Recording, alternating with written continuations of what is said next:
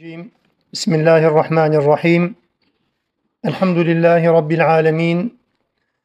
Ve salatu ve selamu ala Resulina Muhammedin ve ala alihi ve sahbihi ecma'in. Alemlerin Rabbi olan Allah'a hamdü senalar olsun. Onun Resulüne, al ve ashabına, ehli beytine salatu selam olsun. Allah'ın rahmeti, bereketi, mağfireti, selamı ve selameti hepinizin, hepimizin üzerine olsun.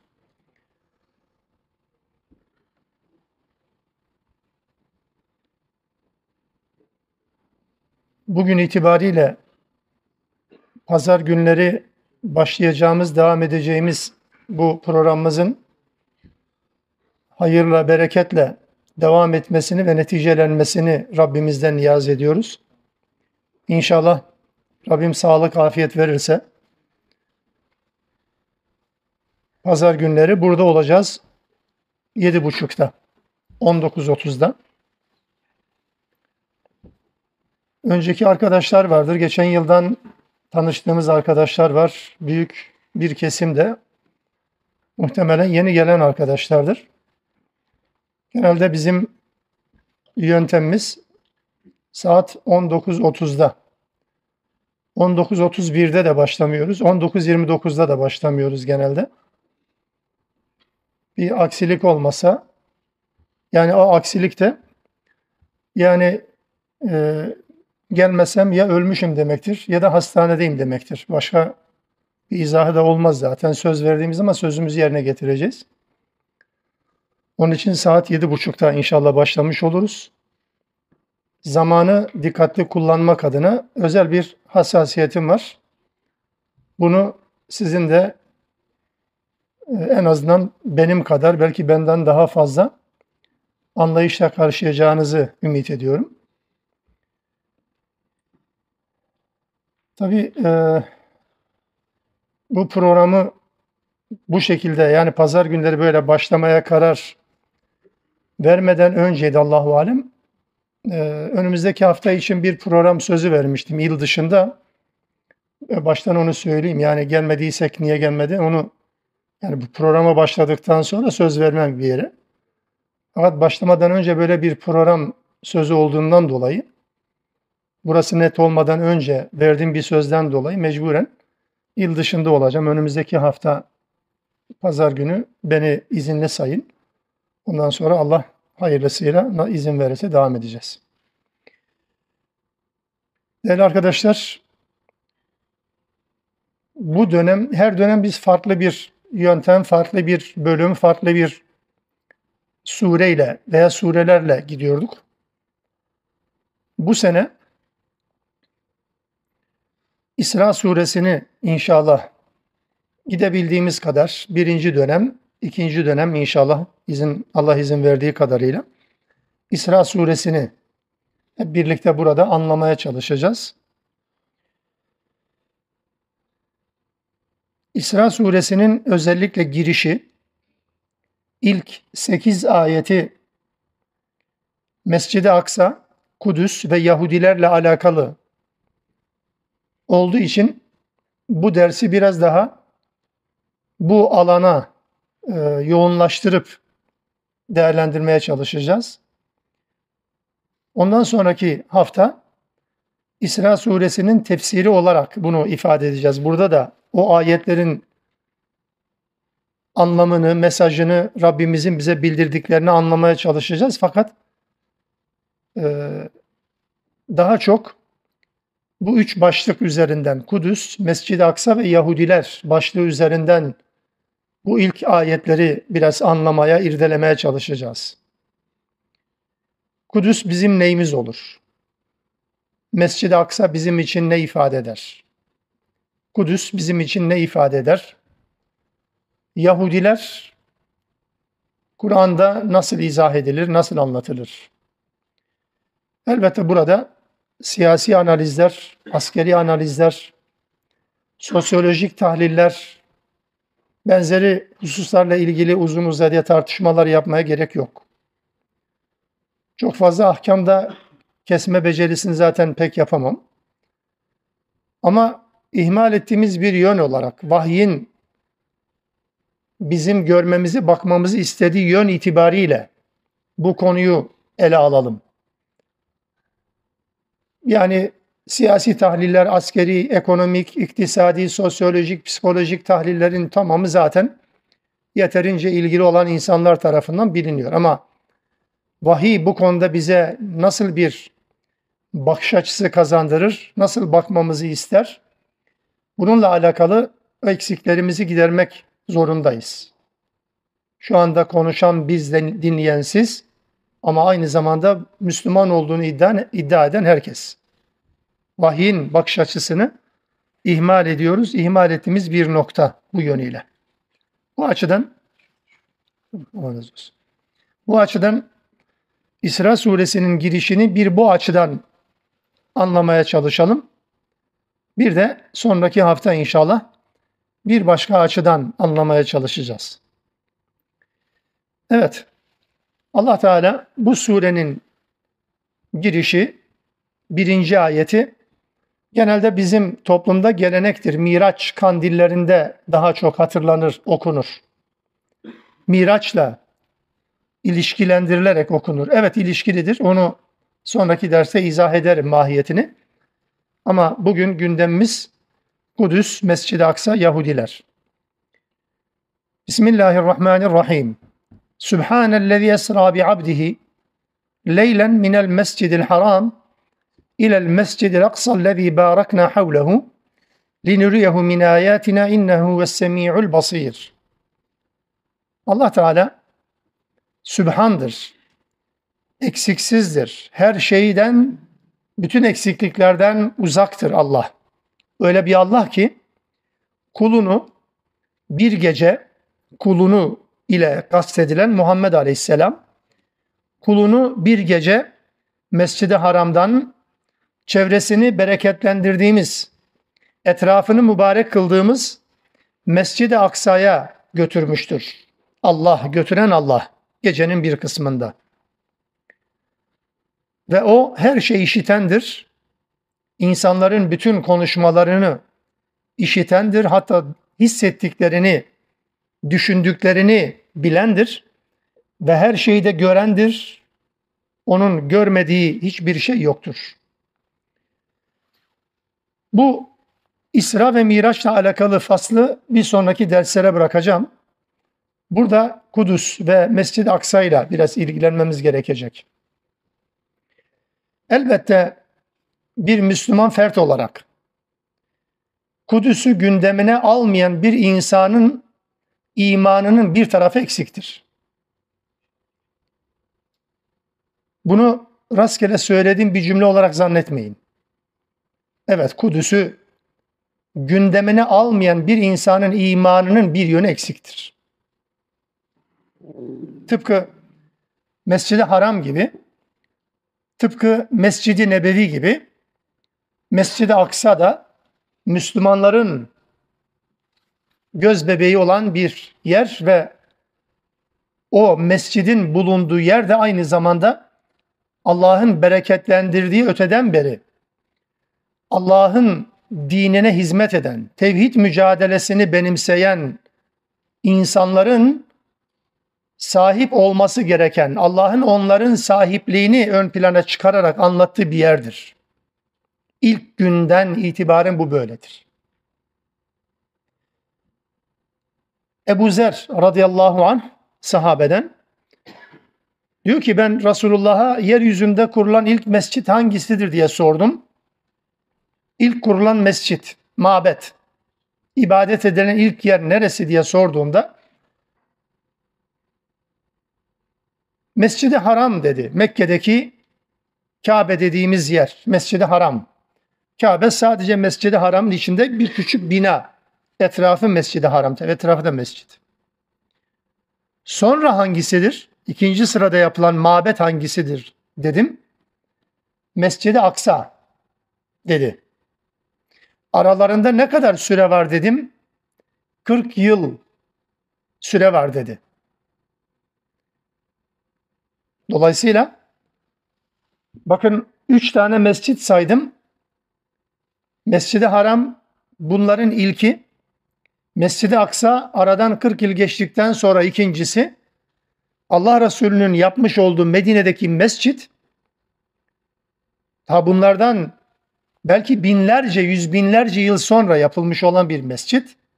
Mescid-i Nebevi yani Peygamberimizin Medine'deki mescidi. Üçünü aynı cümlede telaffuz eder Allah Resulü Aleyhisselatü Vesselam bir başka hadislerinde. Bunun için Mescid-i Aksa ve onun bulunduğu yer Allah'ın Müslümanlar için öngördüğü bir yerdir. Başkalarının, başka inanç mensuplarının buralarda at oynatması, buralarda egemenlik kurması, buralarda ahkam kesmesi Allah'ın razı olduğu bir şey değildir. Dünya kurulduğundan bugüne ve bugünden de kıyamete kadar Allah Teala böyle istemiştir. Allah'ın muradı da budur. Tabi ilk kurulan mescit olması hasebiyle Mescid-i Haram elbette Adem tarafından yapılmıştır. İşte ondan sonra Mescid-i Aksa da Adem'in çocukları tarafından, zürriyeti tarafından yapılmıştır. Dolayısıyla böyle bir ilk döneme ait bir şeyden bahsediyoruz. Yani mevcut şu anda Kabe ya da şu andaki mevcut Mescid-i Aksa arkadaşlar Adem'in yaptığı zamanki gibi değil. Mekan aynı mekan ama üzerinden epey zaman geçtiğinden dolayı aşınmalar, yıkılmalar, tahripler, yeniden inşa, yeniden yapma süreçleri olmuş elbette. Yani ilk yapan Adem'dir. Ama onun soyundan birileri daha sonra elbette inşa etmiştir, yeniden inşa etmiştir. Tıpkı mesela Mescid-i Haram'ı İbrahim Aleyhisselam'la oğlu İsmail yapmıştır ama sıfırdan yapma değil. Ya Allah Teala onu söyler Bakara suresinde. Temelleri üzerinde İbrahim ve İsmail binayı yükseltti diyor. Temel var. Var olan bir temel. Var olan temelin üzerinden o binayı yenileyen İbrahim ve İsmail'dir. Önceden var çünkü. Hani zaman içerisinde bir takım ekolojik olaylar meydana gelmiştir. Bir takım efendim aşınmalar, toprak aşınmaları vesaire meydana gelmiştir de yeri kaybolmuştur ama Allah Teala'nın göstermesiyle İbrahim Aleyhisselam orayı yeniden inşa etmiş ve bugünkü hali İbrahim Aleyhisselam'ın yıllar sonra tekrar yeniden keşfedip yaptığı halidir. Kabe'de o binada zaman zaman tahribata uğramış, zaman zaman yıkılmış, yenilenmiş vesaire. Elbette bir takım tadilatlardan geçer. Neticede insanların elleriyle yapılan bir bina sonuçta. Burada özellikle aynı şekilde Mescid-i Aksa'da da yani ilk dönemde yapılmıştır bu hadisten az önce söylediğim hadisten hareketle. Kabe'den 40 yıl sonra yapılan bir mescit ama o da yıkılmıştır, tahrip olmuştur. Ama temeli ya da yeri, mekanı değişmemiştir, aynı yerdir. Bunu sonraki derslerimizde tekrar yeniden üzerinde durmaya çalışacağız. Bu şuna benzer. Yani mesela işte Malatya'dayız. Malatya'da Aslan Tepe Höyüğü ne zamandan beri keşfedildi? Zannedersem 1950'li yıllardan itibaren bir kazılar falan yapıldı. Arkeolojik kazılar bildiğim kadarıyla. Öncesi yok yani. 1900'lerin başına böyle bir yerin olduğuna da bir keşif yok. Ya da Urfa'daki Göbekli Tepe kaç yıldır gündemde. Ama söylendiği zaman işte insanlığın ne sıfır noktası denir, medeniyetin başladığı yer denir vesaire vesaire. Ne, ne demek bu? Kim bilir binlerce, milyonlarca yıl belki önceden var. E peki var şimdiye kadar niye yok?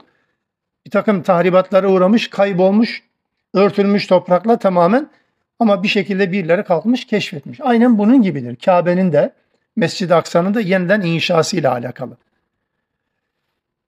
Tabii bunu mesele sadece bina meselesi değil. Yani burada ilahi bir emrin çerçevesine oturtulan yerden bahsediyoruz. Sıradan bir bina değil bu. Mesela Allah Resulü bu mescitlere önem ile alakalı, verilecek önemle alakalı bir cümleyi kullanır. Der ki, ibadet maksadıyla bir Müslümanın ya da Müslümanların ibadet maksadıyla ziyaret edebileceği yeryüzünde üç mescit var. Bu üç mescitten biri Mescid-i Haram, biri Mescid-i Aksa, biri de Medine'deki Peygamber Mescidi Mescid-i Nebevi. Bu üç mescidin dışında herhangi bir mescide orada ibadet faziletlidir diye sefer düzenlemek, yolculuk yapmak caiz değildir. Caiz değildir. İslam buna müsaade etmez. Yani İstanbul'da Eyüp Sultan Camisi'nde namaz kılmakla Malatya Eyüp Sultan Camisi'nde namaz kılmak arasında bir fark yok. Anlatabiliyor muyum? Ama Mescid-i Aksa, Mescid-i Nebevi ve Mescid-i Haram söz konusu olduğu zaman bu iş değişir. Müslümanlar bu üç mescide de ibadet maksadıyla yolculuk, sefer düzenlerle düzenleyebilirler. Hatta düzenlemelidirler de. Mescid-i Aksa'ya yolculuk bizim yaşadığımız Türkiye toplumu, Türkiye Müslümanları olarak söylüyorum. Bizim için garip, söylenmesi garip bir şey. Yani Mescid-i Aksa'ya aynen Mekke'ye, Medine gider gibi son zamanlarda yeni yeni bu alışıldı. Oysa Mescid-i Aksa Mescid-i Nebevi'den daha önce bir mescittir. Medine'deki mescitten daha öncelikli bir mescittir. Ve bu mescide de ibadet maksadıyla gidilmesi gerekiyor. Daha önceki yıllarda hep gidilmiş. Belli bir dönemde Türkiye'de belli bir sistemden sonra ya da işte Müslümanların sahiplenmemesi, bilinçlenmemesi, şuurlarını kaybetmesi nedeniyle Mescid-i Aksa orada sanki iğreti sıradan bizim mahalle mescidi gibi bir mescide dönüştürüldü. Öyle değil. Ben o yüzden o cümleyi kullandım. Belki size tekrar garip geliyor ama tekrar söyleyeyim bakın.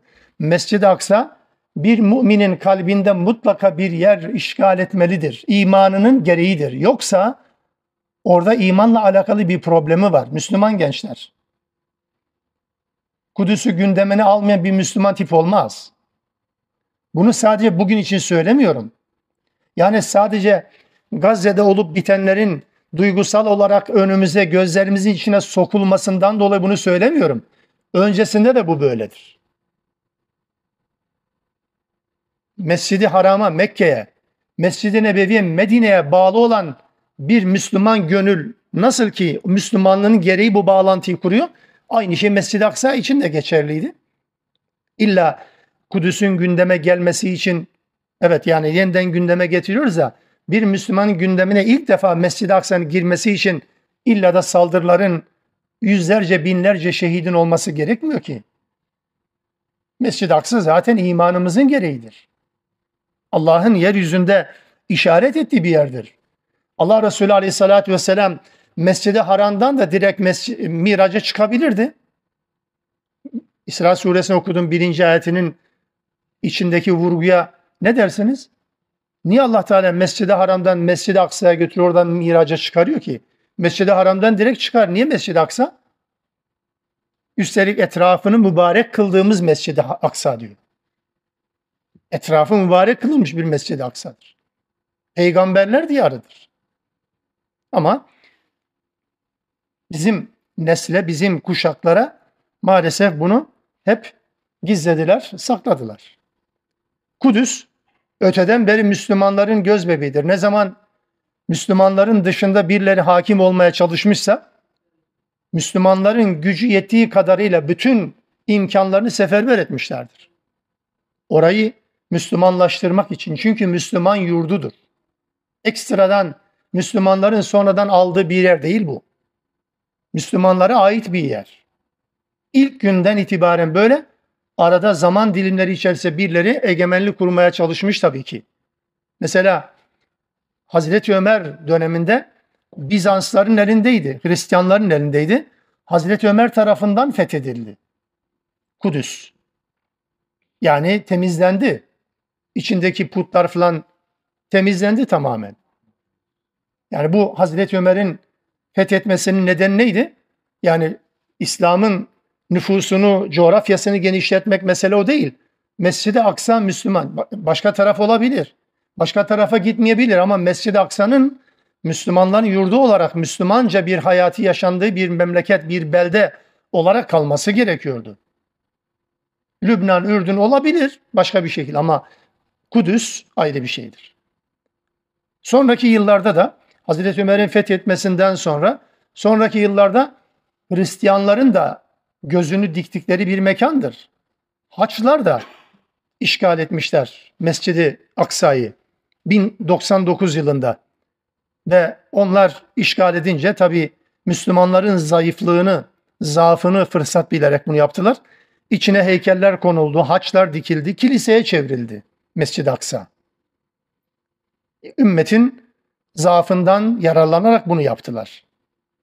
Ve 1187'de aradan epey zaman geçtikten sonra yani bir asra yakın bir zaman geçtikten sonra Selahaddin Eyyubi onun komutanlığında Kudüs Haçlılardan kurtarıldı. Ve mescidin içinde Haçların, Hristiyanların koymuş olduğu heykeller ve putlar temizlendi. Selahaddin Eyyubi'nin derdi ne?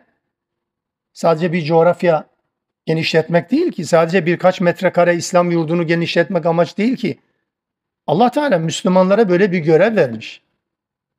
Uğrunda, tarih boyunca uğrunda yüz binlerce insanın şehit olduğu bir yerden bahsediyoruz arkadaşlar.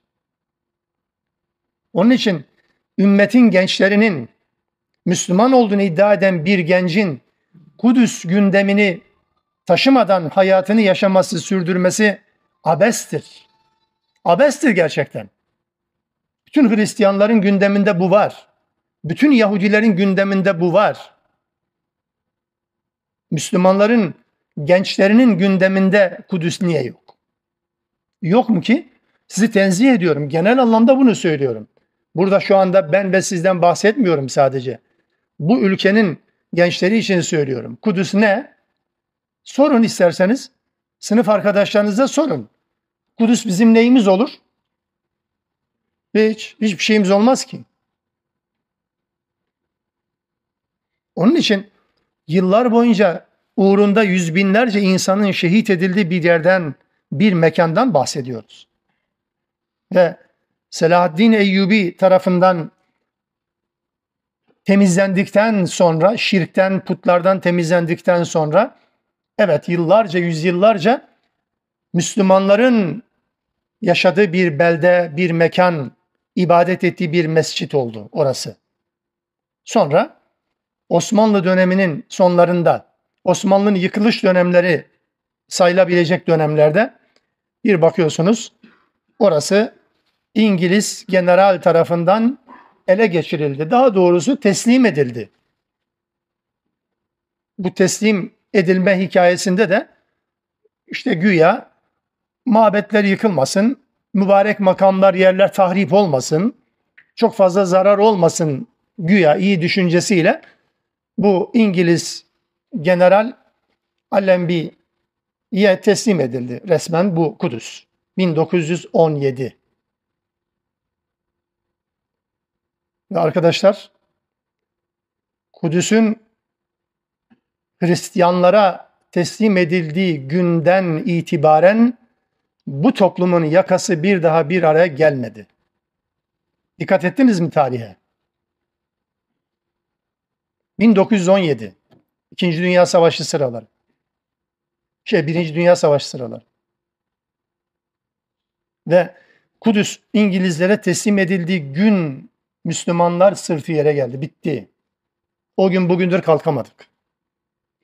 Kudüs Müslümanların izzetini simgeler arkadaşlar.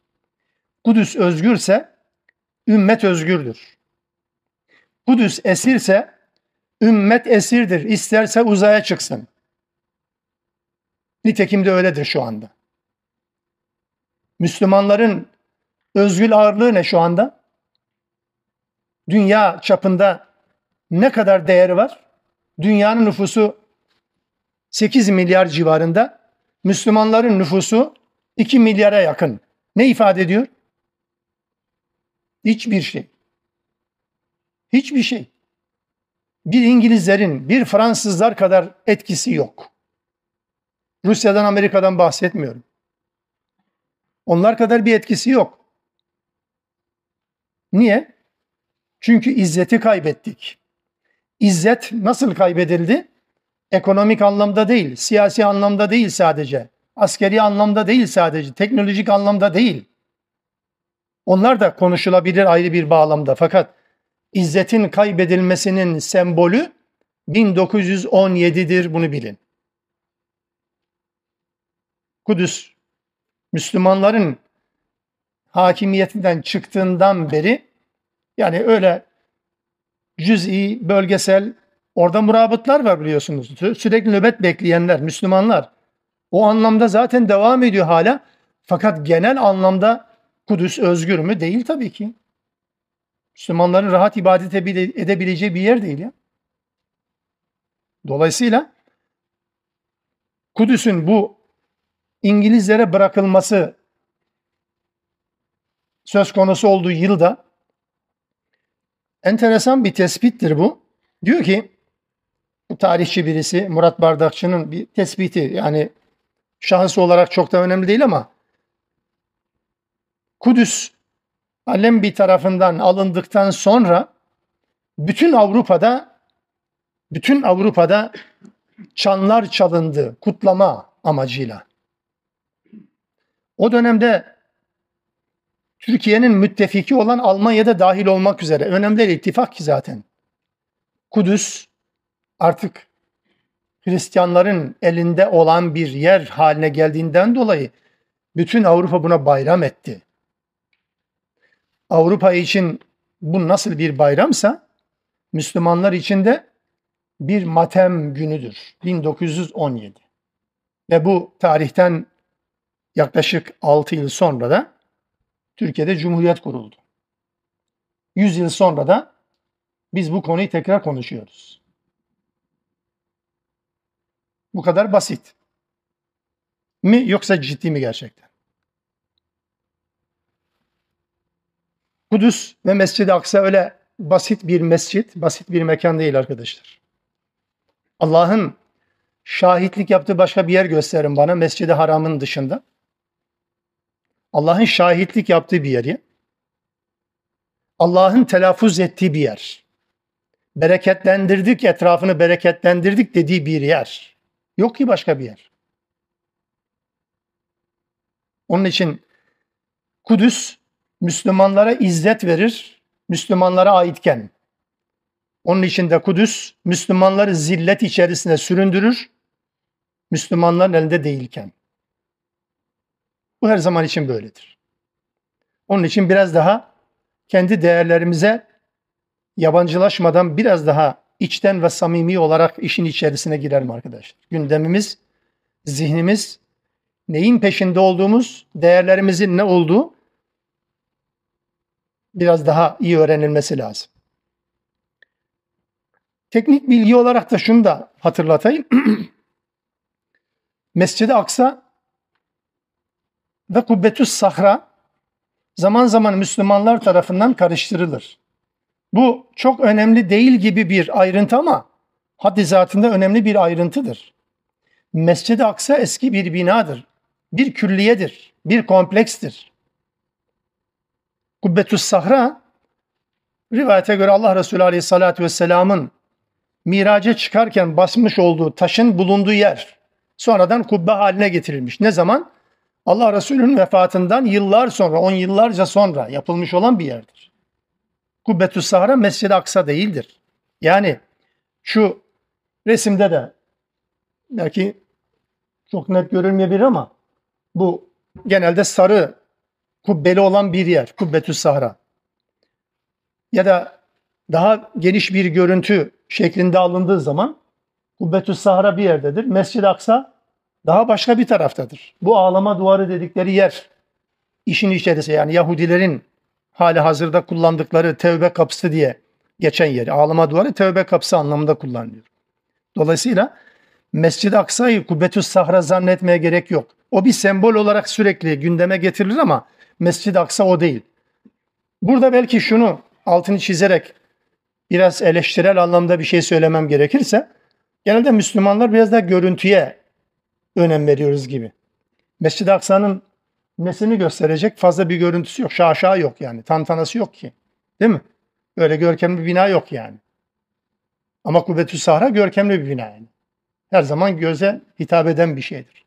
Hacca, umreye gidenlerin Zemzem Tavur'un resmini çektiği gibi. Ben Kabe'nin dibindesin, Zemzem Tavur'un resmini çekiyorsun. Niye? Çünkü o daha görkemli. Allah'ın beyti mi? Zemzem Tavur mu? Bilmem kaç katlı otelmiş, bilmem ne. Yani onu onu gölgede bırakıyor tabii ki. Bu da böyle. Zaman zaman da Müslümanların zihinleri bu anlamda bulanıyor yani. Kubbetüs Sahra ayrı bir şeydir. Onun da bir hatırası vardır ama asıl yer Mescid-i Aksa'dır. Mescid-i Aksa da ayrı bir yerdir. Bu Mescid-i Aksa ile alakalı evet yani bütün dinlerin özel önem verdiği bir yerdir. Bütün yani şu andaki yeryüzünde mensupları bulunan dinlerden bahsediyorum. Bütün dinler derken Hristiyanların ve Yahudilerin özellikle. Asılları semavi olan ama şimdi semavi olmayan, asılları ilahi olan ama şimdi ilahi olmayan, asılları İbrahim'i din ama şimdi İbrahim'i din olmayan Yahudilik ve Hristiyanlık. Çünkü bu, bu üç cümle bilerek kullandım. İlkokuldan itibaren muhtemelen sizin kitaplarda da böyle öğretilmiştir. Semavi dinler, Yahudilik, Hristiyanlık, İslam falan diye ilahi dinler. Hiçbirisi değil. Hangisi semavi, hangisi ilahi, hangisi İbrahim hiçbiri değil. Yahudilik ve Hristiyanlık ne? Tamamen ayrı bir din formuna dönüştürülmüş. İçerisinde vahyin kırıntıları var yok değil ama tamamen tahrif edilmiş. Bu üç dinin mensupları da Hristiyanlar, Yahudiler de Müslümanlara rağmen evet Mescid-i Aksa ve Kudüs üzerinden bir takım şeyler yapmaya çalışmışlar yıllar üzerinde. Ben kısa bir tarihi panorama yapmaya çalıştım ama daha geniş detaylarını bakarsınız tarih kaynaklarında. Peki özellikle Hristiyanlar da bu işi yapmış ama en çok Yahudiler ve belki yani şu anda yaşadığımız asırda, çağda da en fazla bizim zihinlerimizi meşgul eden kesim Yahudiler. Orada Hristiyanlar da var. Hristiyanlar da var. Herkes kendi egemenliğini kurmaya çalışıyor. Müslümanlar hariç. Yani oradaki Müslümanları kastetmiyorum ümmetin geri kalan kısmı. Oradaki Müslümanlar yiğit olarak zaten devam ediyorlar. Kuru ekmeğe talim etmeye razı ama orayı terk etmeye razı değil. Bu insanlar hala orada devam ederler. Allah güç kuvvet versin hepsine. Bu Yahudilerle alakalı özellikle bu surenin dördüncü ayetinden itibaren sekizinci ayetine kadar Allah Teala bir yasayı anlatır. Bu da vahyin bize öğretmiş olduğu bir gerçek. Ayetleri peş peşe okuyayım sonra izah etmeye çalışayım. Kitapta İsrailoğullarına şunu bildirdik. Allah Teala vahyin bir parçası olarak şunu ortaya koymuş. Muhakkak ki siz İsrailoğulları Yahudiler yani Allah'ın emirlerine karşı gelmek suretiyle yeryüzünde ya da yaşadığınız bölgede iki defa, iki dönemde bozgunculuk çıkaracak kibir ve gurura kapılarak azgınlık yapacaksınız. Yapacaksınız. Bu iki bozgunculuk döneminin ilkinin cezalandırma dönemi gelince çok güçlü ve acımasız kulları üzerinize sevk ettik. Kullar, kullarımızı demiyor Allah Teala. İbadena demiyor, ibaden lena. Çok enteresan bir cümledir bu. Kullarımızı deseydi Müslümanları onlara musallat etme. Hayır, Allah onun ayrımını yapmıyor. Yahudilere musallat edilecek, Yahudilerin başına bela edilecek olan toplumun Müslüman olma şartı yok. Allah'ın bu yasasına göre. Kullar, insanlardan bir kısmı. Üzerine sevk ettik. Onlar ülkenizi tamamen işgal edip evlerinizi didik didik ettiler.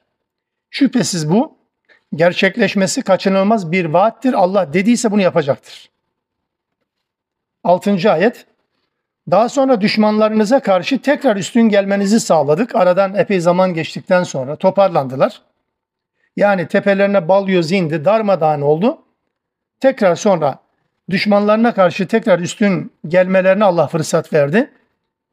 Yasa bu. Hem mal ve çocuklarla yani ekonomik, toplumsal, siyasi ve askeri bakımdan sizi güçlendirdik. Güçlenmenize fırsat verdik, zemin hazırladık. Onlar da çalıştılar tabii bunun için ve sayınızı arttırdık, sayılarını arttırdılar. Ayet 7. Şunu da hatırlattık. Eğer iyilik yaparsanız kendinize iyilik yapmış olursunuz. Yok kötülük yaparsanız, kötülük yapmaya dönerseniz yine kendinize kötülük yapmaz, yapmış olursunuz. Eğer bozgunculuğun cezalandırma zamanı, diğer bozgunculuğun, ikinci, iki defa dedi ya, aslında bu iki defa kelimesi üçüncü defa olmayacak anlamına gelmiyor, onu da söyleyeyim. Kur'an'ın bu ifadesiyle ilgili olarak altını çizerek söylüyorum. Yani iki defa olmuştur, üçüncüsü olmayacak anlamına gelmiyor. Kur'an-ı Kerim'de bu tekrarlanmayı ifade eden bir cümledir. Tekrarı ifade eder. Mesela Fatiha suresinin adı Feb'ül Es-Seb'ül Mefani'dir. Arapça bilen kardeşlerimiz vardır. Es-Seb'ül Mefani ikilenen ikilenen yedi ayet. Kelimenin tam Türkçe anlamı o. Oysa bunun kelimenin asıl anlamı nedir? Tekrarlanan yedi ayettir. Tekrarlanan, mefani. iki anlamına geliyor sözlükte. Ama orada tekrarlan, sürekli tekrarlan. Günde onlarca kez Müslümanlar okuyor. Sadece namazda bile. Bu iki defa demek yani üçüncü defa olmayacak anlamına gelmiyor. Devamı olacak, tekrar olacak. Her seferinde olan şeyi söylüyor Allah. Nihayet diğer bozgunculuğun cezalandırma zamanı gelince düşmanlarınız tarafından şeref ve itibarınız ayaklar altına alınacak.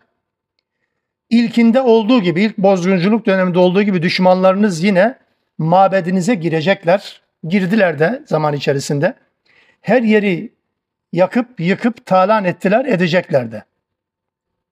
Kıyamete kadar bu 4, 5, 6 ve 7. ayetlerde söylenen Rabbimizin yasası tarih boyunca gerçekleşmiş ve kıyamete kadar da devam edecek. Zaman periyodunu bilmem. Ne kadar süre aralıklar onu bilmiyorum ama Allah Teala'nın bu yasası gerçekleşiyor. Belki bir insanın kendi hayatı içerisinde 40-50 yıl, 60 yıl içerisinde farklı periyotlara şahit olmayabilir. Olmadığı zaman da ya nerede kaldı Allah falan demeye gerek yok. Allah Teala'nın hesabı kitabı bizim gibi değil, acele etmiyor ki. Bizim gibi acele etse bizim de yer üstünde yaşama, yürüme imkanımız yok ki arkadaşlar. Bu kadar isyana rağmen bu toplumun ayakta kalma imkanı var mı sizce? Eğer Allah bizim gibi muamele edecek olsa, acele davransa? Her gün isyan, sokaklara çıktığınız zaman neresi Müslüman bir topluma benziyor? Söyler misiniz yani? Gerçekten aşırı mı söylüyorum yani? Malatya'nın sokağına bile çıktığınız zaman Müslüman bir toplum mu değil mi fark edemiyorsunuz ya. ya Allah Teala nasıl sabrediyor bunu?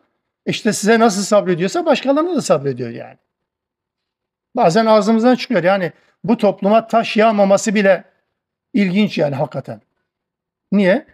Bu kadar isyanın, bu kadar hayasızlığın, bu kadar ahlaksızlığın, bu kadar imansızlığın hüküm sürdüğü bir topluma Allah Teala bu kadar fırsat veriyor gerçekten.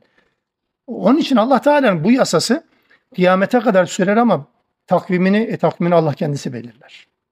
Zaman içerisinde bu olmuş. Ta İsrailoğulların Musa Aleyhisselam döneminden itibaren ki hayatına baktığımız zaman hep bu inişli ve çıkışlı periyotları yaşamışlar.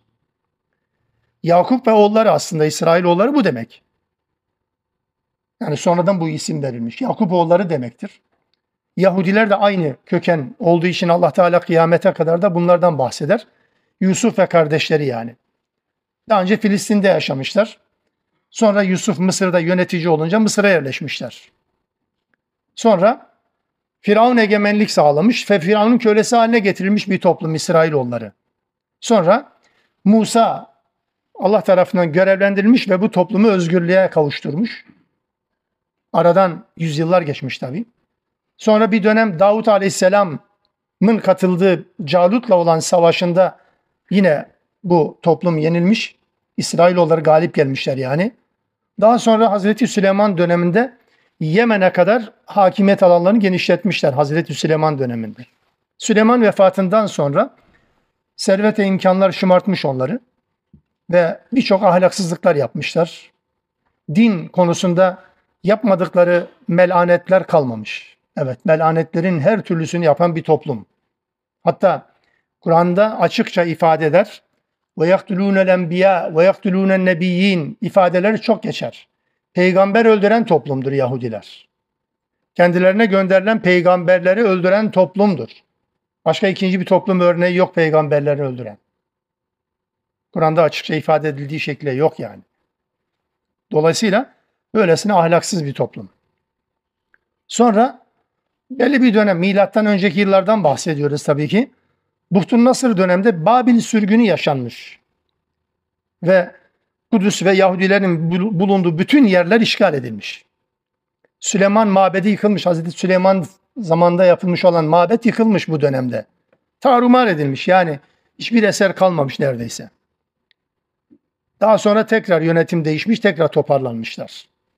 Toparlandıktan ve yeni yükseliş döneminden sonra tekrar kargaşa ve bozulma dönemi. Hızlı geçiyorum tabi bunların hepsini üzerine tek tek bulmaya gerek yok. Sadece Allah'ın bu yasasını anlama anlamında söylüyorum.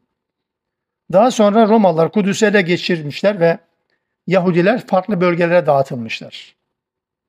Bu darmadağın etmişler. Zaten biraz sonra söyleyeceğim belki. Yahudilerin yeryüzünde bir arada bulunma imkanları olmamıştır. Devletlerini kurmuş olsalar da dağınıktırlar. Polonya Yahudiler niye gelmez İsrail'e? Devletiniz var gelin hadi. Yok. Alman Yahudileri, Macar Yahudileri, Rus Yahudileri, Afrika'daki Yahudiler gelmiyor. Allah Teala'nın yasasıdır. Yeryüzünde darmadağın bir toplum olarak yetişecekler. Ama birileri onları şımartacak ya da doğrusunu söylemek gerekirse Müslümanların zaafı onları güçlendirmiş olur. Yanlış mıyım? Müslümanların zaafı Müslümanların pısırıklığı onları güçlendirmiş oluyor. Aslında öyle bir güç yok. Ve 1948 yılında Filistin toprakları işgal edildi tekrar. Orada kurulan İsrail'e kadar hiçbir yerde devlet ve hakimiyetler olmamıştır. İsrail devleti cümlesini kullanmak istemiyorum. Mümkün mertebesiz de kullanmayın. İsrail deyin geçin. Devlet demi ne devleti ya? Bu son olaylara varıncaya kadar da Yahudi yerleşimci kelimesini kullan. Haber dinliyorsunuz değil mi herhalde? Bakarsınız ben benden çok bakmışsınızdır. Yerleşimci, Yahudi yerleşimci. Ne yerleşimcisi ya? Allah'tan bu dönemde değiştirdiler bunu. Herkes ortak şekilde bu kavramı değiştirmeye çalıştı. Evet. Ne yerleşimci? Yerleşimci dediğin ne? Gelirsiniz beraber bir iş yaparsınız, bir yere yerleşirsiniz. Yerleşimci budur. Gelip sizi bu yurttan attılar, biz burada kalacağız. Buna yerleşimci mi denir, işgalci mi denir? Budur yani.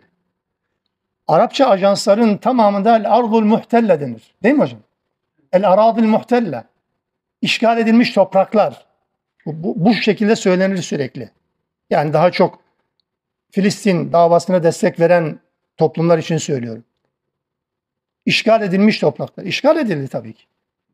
Bu döneme kadar da İsrail diye örgütün kurulduğu döneme kadar da 48'e kadar da hiçbir yerde tırnak içinde söylüyorum böyle devlet olmamışlardır.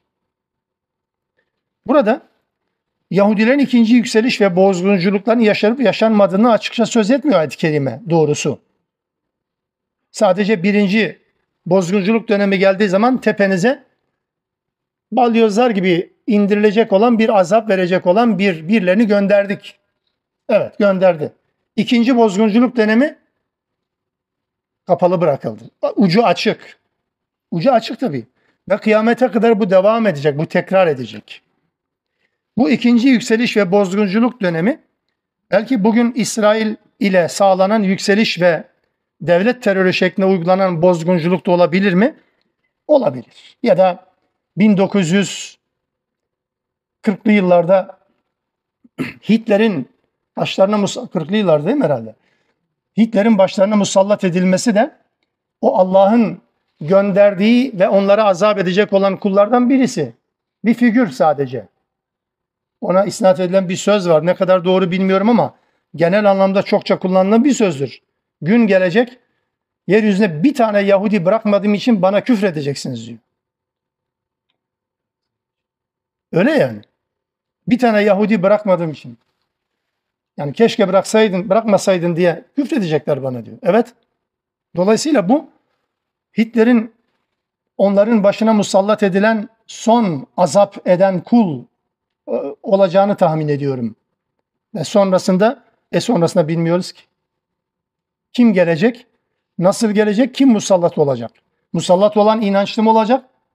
Yoksa dinsizin hakkından imansız gelir Anadolu halkının özdeyişi var ya hani. Yoksa bir imansız mı onların hakkından gelecek bilemiyoruz.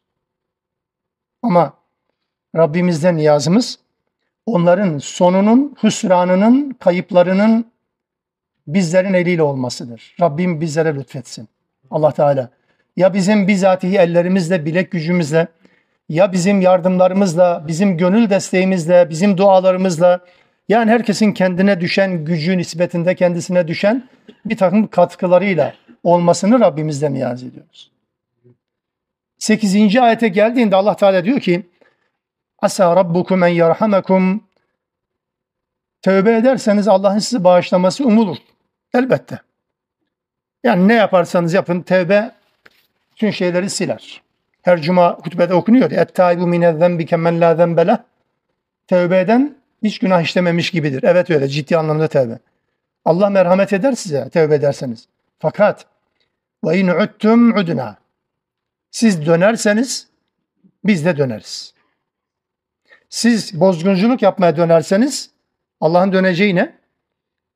Azap vermeye, azap yapacak insanları göndermeye dön. Ve sonra diyor ki ve ceanna cehenneme lil kafirin hasira. Biz cehennemi kafirler için gerçekten bir zindan haline getirmişiz. Yahudilerle alakalı Allah'ın yasası bu arkadaşlar. Buna benzer yine Araf suresi 167-168. ayet kelimelerde onlarla alakalı kıyamete kadar sürecek olan iki cümleyi kullanır. Bunu destekler mahiyette söylüyorum. Rabbin açıkça bildirdi ki işkencelerin en ağırını tattıracak zorba kişileri kıyamet gününe kadar Yahudilerin başlarına musallat edecektir. Bu bir. Kıyamet gününe kadar. Ayette aynen bu ifade geçiyor. İşkencenin en ağırını tattıracak zorba kişileri musallat edecektir. İki, biz Yahudileri ayrı topluluklar halinde yeryüzüne dağıttık. Evet, yeryüzünde dağınık kalacaklar. Onlardan iyi kimseler yok mu? Vardır elbette. Ama içlerine öyle olmayanlar da elbette var. Yani Yahudilerin tamam böyle değil elbette.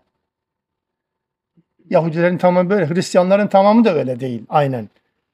Tıpkı Müslümanların tamamının Müslümanca bir hayat yaşamadığı gibi aynı. Ha, onun gibi yani. Biz kendimizi bilirsek onları tanımış olacağız işin doğrusu. Biraz abes olacak ama söylemiş oldum yani neticede.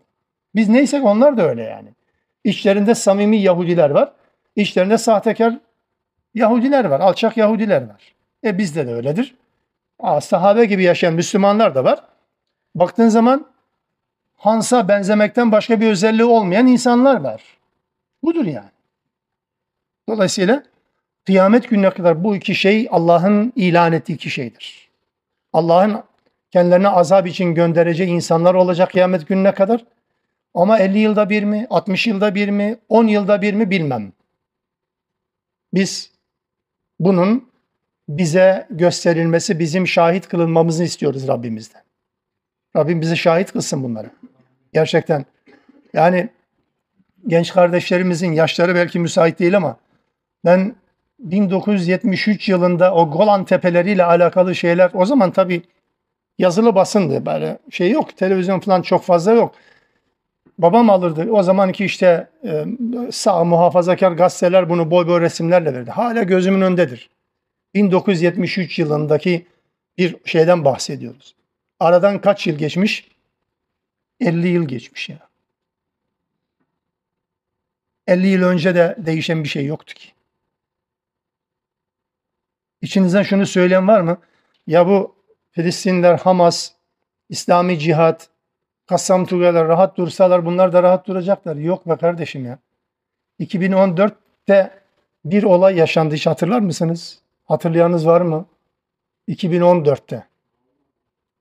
Kaç kişi öldü biliyor musunuz? Birkaç günde. 2100 kişi. Yine Gazze'de. Ne oldu? O zaman bir saldırı mı olmuş diyor. Geriye gidiyor 2008'de 2000 her zaman olan bir şeydir. Yeni değil ki bu. 73'ten bahsediyor. 73'ten. Çoğunuzun belki babası yeni doğmuştu. O tarihte. O günden beri bu var. Ondan önce de vardı hatırlamıyorum ben. Sadece bilgi olarak biliyoruz yani. Ama kıyamet gününe kadar Allah Teala onlara birilerini musallat edecek de Allah bizi onlara musallat edeceği kişiler olarak memur kılsın diye dua edelim. Burada Bu bölümde ne anlayacağız? Aslında bu 8. ayete kadar İsra suresinde İslam öncesi Yahudilerden söz edildi. 8. ayette ise Kur'an'ın indili dönem ve sonrasına ait bir uyarı. 8. ayet son okuduğuma dönerseniz biz de döneriz. Tekrar bozgunculuk yaparlarsa Allah da onları tekrar ceza, cezalandıracaktır. Şimdi cümleye dikkat edin. Ayeti getireyim tekrar. Siz dönerseniz biz de döneriz. Siz dedi kim? Bu ayetin indiği dönemde siz diye kim var? Kimse var mı? Var tabii ki. Kim var? Medine'de Yahudiler var. Allah Resulüne suikast yapıp Medine'den sürgün edilen Yahudiler. Müslüman kadınlara el uzattığı için oradan sürgün edilen Yahudiler. Peygamberle anlaşmış olduğu halde Hendek Savaşı'nda arkadan kuşatarak Müslümanları ihanet eden Yahudiler, Kureyze Yahudileri. Bunlar var. Değişmemiş hiçbir zaman. Tinet değişme enteresan bir toplum. Onun için siz diye hitap ediyor. Kur'an nazil olduğu dönem eski dönemden bahsetmiyor dolayısıyla. Aynı şekilde bu Yahudilerin Kur'an nazilli dönem Yahudilerinin aynı bu ayetin kapsamına girmesi ne kadar doğruysa bugün bu ayet okuduğumuz zaman da bu ayet okunduğu zaman da bu kapsama giren Yahudiler aynı şekilde bu hedeftedir. Bu sadece İsrailoğullarına Yahudiler değil aynı zamanda Müslümanlara da bir uyarıdır onu da söyleyelim. Yani zamanımız yok elbette belki bir sayfada onu açmamız gerekecektir. Yani Allah Teala Yahudilerden bahsettiği kadar Kur'an-ı Kerim'de başka bir toplumdan bahsetmiyor. Bir başka ifadeyle arkadaşlar. Allah Müslümanlara kitabında Yahudileri tanıttığı kadar hiçbir toplumu tanıtmıyor ya. Bunun hiçbir anlamı yok gerçekten. Bunun bir anlamı olması lazım ya. Yani bir toplum bu kadar detaylı anlatılır mı? Fatiha suresini okuyorsunuz, açıyorsunuz Kur'an-ı Kerim'i. Bismillah Bakara suresine başlıyor. Bakara suresinin yarısından fazlası bunlardan bahsediyor. Araf suresinin tamamına yakını bunlardan bahsediyor. Ve diğer surelerde serpiştirilmiş birçok Kur'an pasajları bunlardan bahsediyor. Niye? Çünkü Müslümanların en çok zarar göreceği toplum budur. Tanıyın diyor ya. Ya birisi size düşmanlık yaparsa ya da düşmanlık yapan kişi size düşmanlığını açıkça gösterirse siz ona dostluk nasıl yapabilirsiniz ya? Allah Teala diyor ki Müslümanlara, müminlere, iman edenlere düşmanlıkta şiddet olarak Yahudilerden daha fazla o şiddet gösteren kimse yoktur. Yahudilerden daha şiddetli düşman yok müminlerin. Hristiyanlar Yahudilerden daha yakındır Müslümanlara. Allah'ın ifadesi bu. Hristiyanlar bakın Haçlı seferleri falan buna rağmen işte o kadar yakınlık yani. Hristiyanlar Yahudilerden daha yakın. Ama Yahudiler için hiç böyle bir istisna yok. Yahudiler kadar Müslümanlara şiddetli düşmanlık yapan başka bir toplum yoktur. Bu sadece bir dönemle alakalı değil, bugün de şekilada gördüğümüz gibi. Hiç değişen bir şey yok. Dolayısıyla Müslümanlara yönelik de bu anlamda bir uyarıdır. Allah Teala sadece tarihte bunlar bir varmış bir yokmuş için söylemiyor. Dostunuz düşmanınızı tanıyın ya. Dostunu düşmanı tanımayan bir insan aptaldır. Ahmaktır. Geri zekalıdır. Yani sana plan kuran, komplo kuran, senin altını oyan, zeminini kaydıran insanla gidiyorsun. Ona ekonomik anlamda destek vermek için alışverişi aynı adamdan yapıyorsun. Var mı böyle bir örnek içinizde? Ama söz konusu Yahudi olunca kimse umursamıyor. Umursaması için 10 bin insanın şehit olması gerekiyor arkadaşlar. Ya bu zıkkımı içmeyin diyorduk. Adam açıkça söylüyor yazın en çok satışın yapıldığı Temmuz ayının bütün gelirleri İsrail Silahlı Kuvvetlerine gidiyor. Coca-Cola'dan bahsediyorum. Yıllarca tükettiniz, zıkkımlandınız. Ne işe yaradı Allah aşkına ya? Zevkinizden vazgeçemiyorsunuz Müslümanlar olarak. E sonra kahrolsun İsrail olmaz ya. Onlar kıs kıs gülüyor bize. Her tarafınızı kuşatmış çaresizliğin. Ya zevklerinizi bile zevklerinizi bile bıraksanız vallahi çöker. Çünkü onların bütün can damarı ekonomik hayatlarıdır. Allah bir de onu söyler bize değil mi? Hayata, dünyalıklara en düşkün olan Yahudilerdir. Müşriklerden daha fazla diyor. Hayata, dünyalıklara en düşkün olan odur. O yüzden Allah Resulü Nadir oğullarını sürgün ederken onlara uyarı verdi. Kendi kaleleri sağlamdı. Biz çıkmayız dediler. Güvendiler kendi güçlerine, sayılarına, tecizatlarına, silahlarına ve de yapılarına güvendiler. Müslümanlar da zaten onların çıkacağını zannetmiyordu. Haşr suresinin başında bunu söylüyor Rabbimiz. Hikaye anlatmıyorum. Sonra Allah Resulü onları onlara bir süre tanıdı. Sonra stratejik anlamda ağaçlarını kesmesi gerekiyordu. Ağaçlarını kesti. Ayet-i kerimede bunu söylüyor. Yahudiler en fazla neyi polemik konusu yaptı biliyor musunuz? Bizim ağaçlarımızı kesiyor. Ne biçim peygambersin ya? Çevreye bu kadar duyarsız mı olur? Yani adamların canı gidiyor umurunda değil. Ağaçları kesti diye peygamberi kınıyorlar. Ağaçlarını kesmeseniz olur. Bu olur tabii ki. Ağaç budur işte. E yani millet yeni uyanıyor. Geç kalınmış bir şey. Hoş güzel de önce olması gerekiyordu. Bu kadar palazlandıktan sonra bizim paramızla palazlandıktan sonra e tamam ondan sonra öyle yani. Tabi burada sosyal medyada şu liste bu liste o anlamda dedikodu malzemesi değil. Ciddi anlamda gerçekten Yahudilere, silahlı kuvvetlere açıkça desteğini ifade eden firmalar için söylüyorum. Bu anlamda bilgi kirlilikleri var. Şu firma bunu bu, öyle değil yani. Aklı başında Müslüman biraz bilinçli hareket eder bu yönüyle. Yoksa önümüze gelen her şeyi silip süpürme anlamında değil. Hele bir de alternatifi olan şey varsa, hele bir de zorunlu olmayan bir şey varsa. Evet. Allah Teala Müslümanlara dostunu, düşmanı bu anlamda söylüyor. Ve sonra İslam'ın en güzel yaşandığı Resulullah dönemi, Ebu Bekir, Ömer, Osman radıyallahu anh, Hazreti Ali dönemleri ve Müslümanlar yeryüzüne egemen ve izzetli. Allah ile ilişkiler bozulunca tarihte geçmişte çok uzun tarihte Moğollara zaman zaman Haçlılara yakın tarihte Haçların uzantısı olan Batı Hristiyanlarına ve son dönemde de Yahudilere maskara oluyor tabii ki. Dolayısıyla burada egemenlik, izzet ve şerefi kazanma ve kaybetmenin yolu buradan geçer arkadaşlar. Değerlerine sahip çıkıp çıkmamakla alakalıdır. E dikkat edin. Bu ayeti okuyarak bitireceğim. Aynı konunun devamı mahiyetinde 9. ayette Allah Teala Kur'an-ı Kerim'le alakalı bir hususa işaret ediyor. İnne hâzel Kur'âne yehdi lilleti hiye akvam.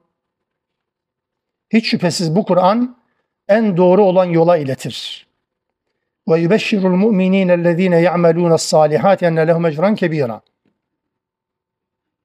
Ve aynı şekilde salih amel işleyen müminler için de büyük bir ödül, büyük bir mükafat olduğunu müjdeler. Tekrar söyleyelim. Kur'an en doğru yola iletir. Kur'an en doğru. Niye bunu söylüyor bu bağlamda? Müslümanların kitapla ilişkileri problemli olduğu günden itibaren izzet, onur ve şerefi kaybettiler. Kitapla ilişkilerini kurdukları dönemler izzet, onur ve şerefin zirvesindeydiler. Allah Teala konuyu buraya getiriyor. Rabbim istikamet üzere kılsın hepimizi. Dersimize iyi çalışalım. Lütfen, ya bu dersi demiyorum, Kudüs dersine, değerlerimizle alakalı dersimize iyi çalışalım. Dostumuzu tanıyalım, düşmanımızı tanıyalım ama babamızın, dedemizin söylediği gibi değil de Rabbimizin bize hatırlattığı ve anlattığı gibi. Düştüğümüz yerden kalkmanın yolu da budur. Rabbim hepimize razı olacağı bir hayatı yaşamayı lütfetsin. Ama özellikle dünyada yaşamanın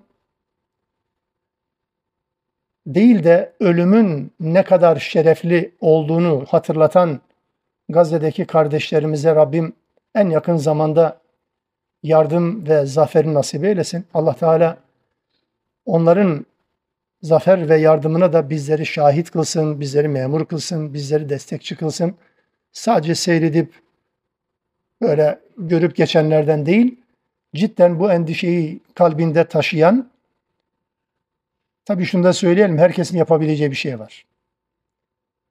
konumunuz neyse, statünüz neyse, hangi konumda bulunuyorsanız bulunun.